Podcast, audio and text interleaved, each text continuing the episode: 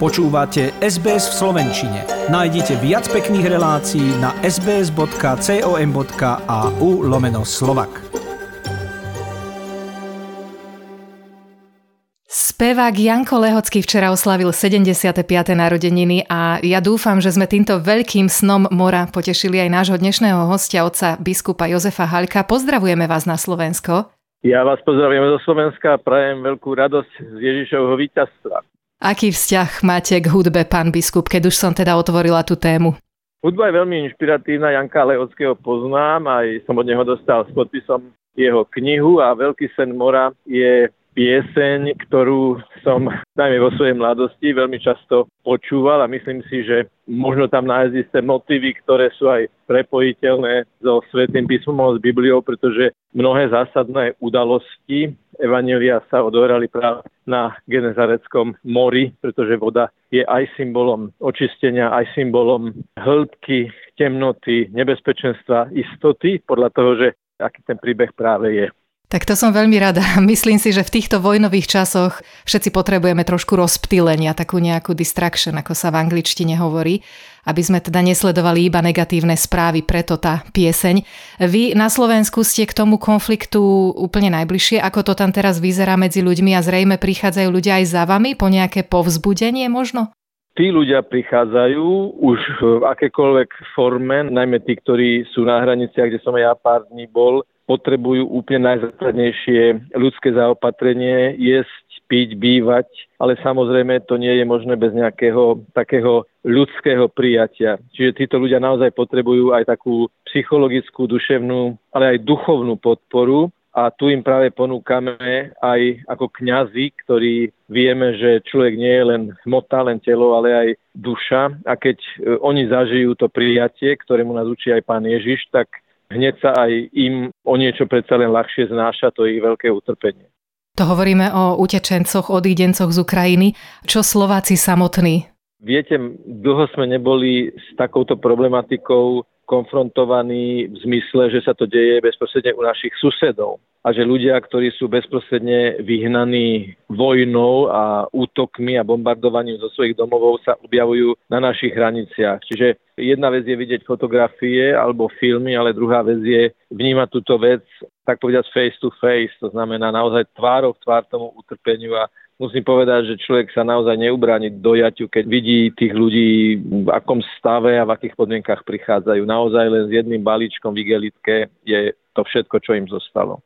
Práve v tomto by nám mohla byť aj Veľká noc nápomocná možno, keďže Veľká noc je o nádeji? Veľká noc je stane do vzťahov. To znamená, aj keď si pozrieme, ako Ježiš zomieral a ako komunikoval s tými, čo boli okolo, pravý lotor, ľavý lotor, Ján, Panna Mária, tých, čo ho ukrižovali, tak Ježiš je stále staviteľom mostov a je to neustále podporná komunikácia, pretože on v tom svojom nasadení stále tvoriť a tvoriť a tvoriť znovu a očisťovať ten Boží obraz v nás, je nám príkladom, ako sa ujať aj ľudí, ktorí strácajú pôdu pod nohami.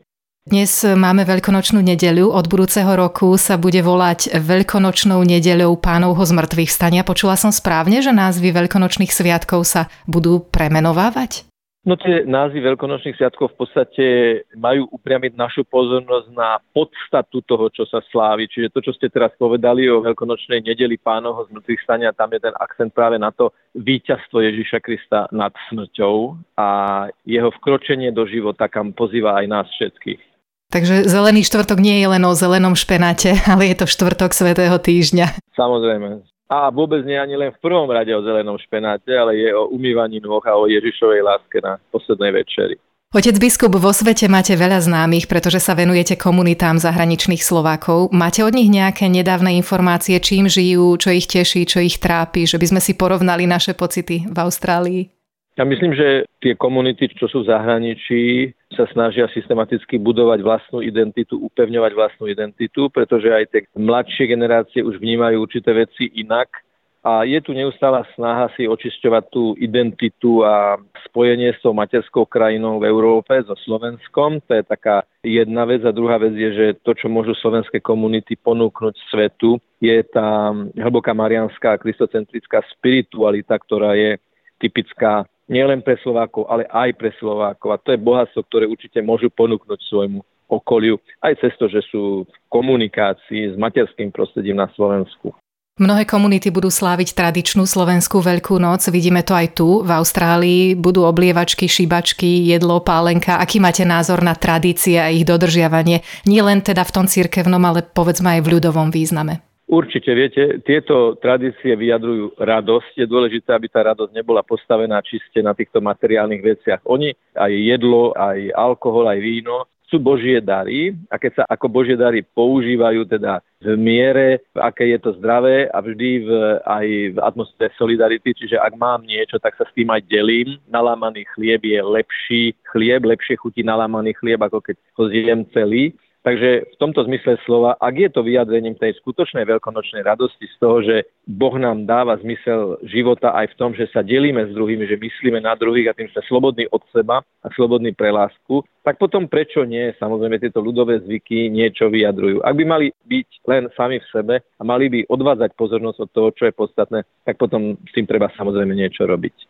Môžem si ešte jednu takú otázku na záver dovoliť osobnejšiu. O pár týždňov budete mať narodeniny, všetko najlepšie. Ale zažili ste aj železnú oponu a môžete porovnávať, teda podľa sčítania ľudu sú Slováci kresťanmi hoci čísla klesajú, je to taký zaujímavý paradox, že máme teda slobodu a žije sa ľahšie ako kedysi, ľudia sú vraj nešťastnejší alebo menej šťastní.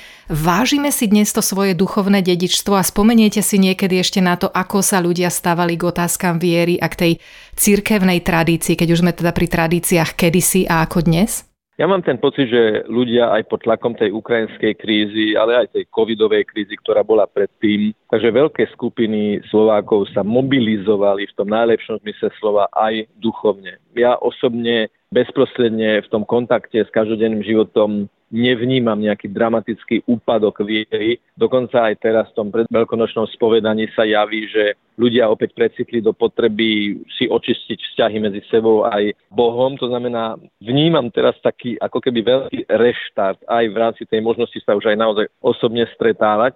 Železná opona politického charakteru nie je to najhoršie, čo je. Najhoršie sú železné opony v našich vzťahoch medzi nami ako ľuďmi a medzi nami a Bohom. Veď preto aj keď Ježiš zomieral, tak čítame aj vo Svetom písme, že múr rozdelenia padol. Ježiš svojou smrťou a modlitbou na kríži povalil tie múry medzi nami, múry rozdelenia. To, to sú najhoršie múry, tie železné opony medzi nami, ani nie tie politické, ale tie vzťahové. Vaše slova budú veľkým povzbudením pre našich poslucháčov. Veľmi pekne ďakujem za rozhovor, otec biskup. Želáme celému vášmu kolektívu pokojné a požehnané veľkonočné sviatky. Podobne aj ja vám prajem a verím, že sa nejakým spôsobom uvidíme alebo online, alebo osobne snáď v budúcnosti. Dúfajme, že budeme sa môcť stretnúť že to bude jednoduchšie. To bol pomocný biskup Bratislavskej arcidiecezy otec Jozef Haľko a ak sa vám v týchto dňoch žiada viac takýchto zamyslení, publikuje ich aj cez svoju podcast, ktorej adresu zverejním k článku na našej internetovej stránke sbs.com.au lomka Slovak. Chcete počuť viac relácií ako táto?